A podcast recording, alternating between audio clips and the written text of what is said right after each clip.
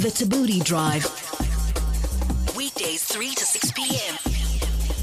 on 5FM. He's visited all 196 countries by the age of 24, covering most countries within four years. Last year, he received a Guinness World Record for becoming the youngest person ever in the world to travel to all sovereign countries.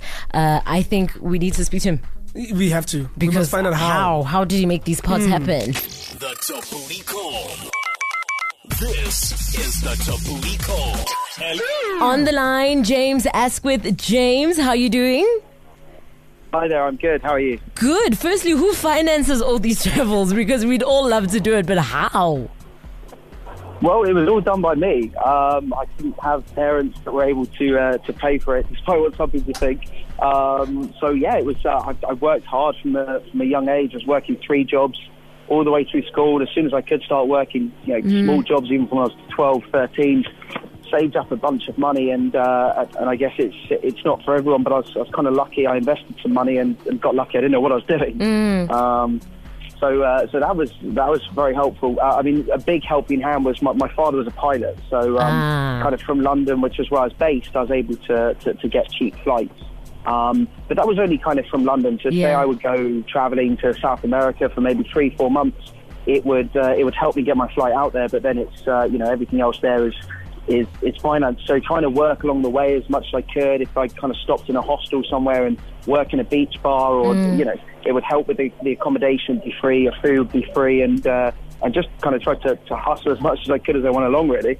And also, I mean, your purpose to travel was not to race and like hop around to every country and take it off. Why do this other than for leisure? Um, it- it's a question a lot of people ask. I, I mean, I guess I just kind of got carried away.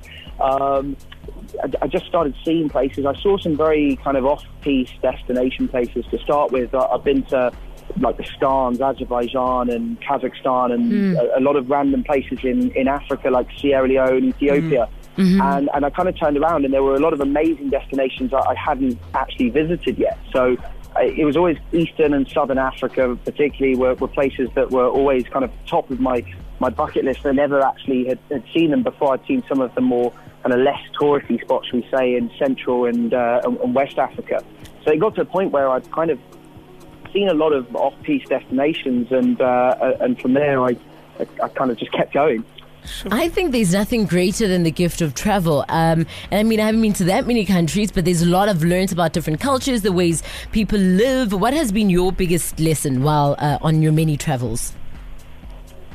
Um, the biggest lesson is probably that I want to have the memories with people. I spend a lot of time traveling alone, and there's kind of a lot of solitude at various times, and that's great. It, It's mm. nice to have those those memories for yourself, but I always realise that at the end of the day, I, I enjoyed spending them with people. And as you say, yeah, it, I mean, it, it doesn't necessarily have to be, you know, one thing as a country, a human-made border that's been drawn up doesn't necessarily mean that I've seen somewhere. For Yeah. example, I might have been to some some places in the South Pacific, like Micronesia or the Marshall Islands, which have hundreds of different islands, and I might have been to one.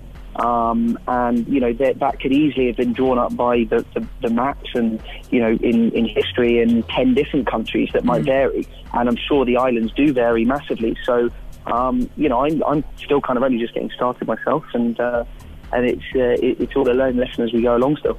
James, you're only 24. You've done all these sovereign countries already. How old were you when you actually started doing all this traveling? When I kind of started properly, it was when I was 18. Um, Sure. So I just uh, just come out of college, and uh, and my best friends uh, they were going to Southeast Asia, which was kind of you know the um, the, the backpacking trail, the classic backpacking trail to start with there, um, and uh, and went out there with them. And I, I remember someone selling me. Uh, my first backpack, and I really thought at the time I thought I was just going out for this little travel, and uh, and I wouldn't need it. And uh, and I remember the, the, the person in the shop said to me, "Oh, you're going to want one that's going to last you for years. Yeah. You'll get the travel bug." And I never really thought. Uh, I, I kind of took that with a pinch of salt, and um, yeah, that's still with me now. Um, but uh, did that, went out to Vietnam for a bit. It was volunteering actually. Was the first trip. Um, went to Vietnam, spent a couple of months out there um, building some houses. Uh, I was telling you nothing about, but. Again, that's as you say, it's the incredible thing, the gift of travel. You just never know. Put yourself Yeah. into a situation, and, and you're going to learn a lot about other people and, and a lot about yourself as well. Very quickly, James, the one place that is a mm. must see and the one place that you'd never want to go back to ever again? The one place that is a must see, uh, Cartagena in Colombia. Uh, I love it. I love the culture, the people. You can just kind of feel the, the romance and the South American spirit in the air there. Um, it's a very friendly place, very passionate place.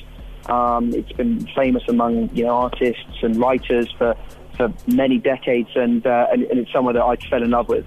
Um, the place I'd never want to go back to. Um, Somalia was difficult. Um, Somalia was very difficult. It's uh, certainly not going to be top of my wish list anytime soon. Okay. I'd say never say never. Um, Okay. You know, it, I'm, I'm always kind of willing to say why not again. Um, and then very quickly, we have to wrap up, but you've got an app called Holiday Swap.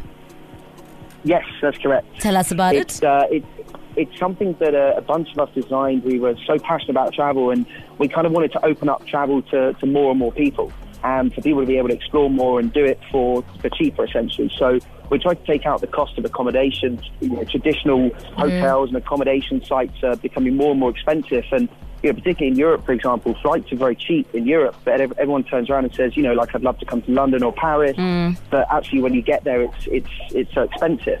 But you could probably get by with just walking around and seeing the majority of the sites for fairly cheap, but accommodation is a big stumbling block for mm. people.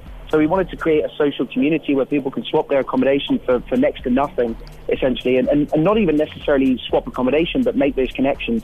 So it's kind of been touted as, you know, the, the Tinder of travel in some ways. I'm not sure whether I like that phrase or not, but, you know, it's, it's very millennial based and, uh, and you build up these connections. Even if you don't stay with people, you can make those friends in different places. I, I'm lucky enough that I can hop on a plane tomorrow to New York and I know people that I can stay with Awesome. and not have to spend loads of money on a hotel in Manhattan. And that's kind of what we wanted to do for, for, for the you know millennial people is to be able to, uh, I mean, which I'm a, a millennial myself, is to basically Yeah. open up travel and make it easier. All right, James, thank you so much. I feel like we could speak for hours. So Yo. next time you're in town, please do pop in.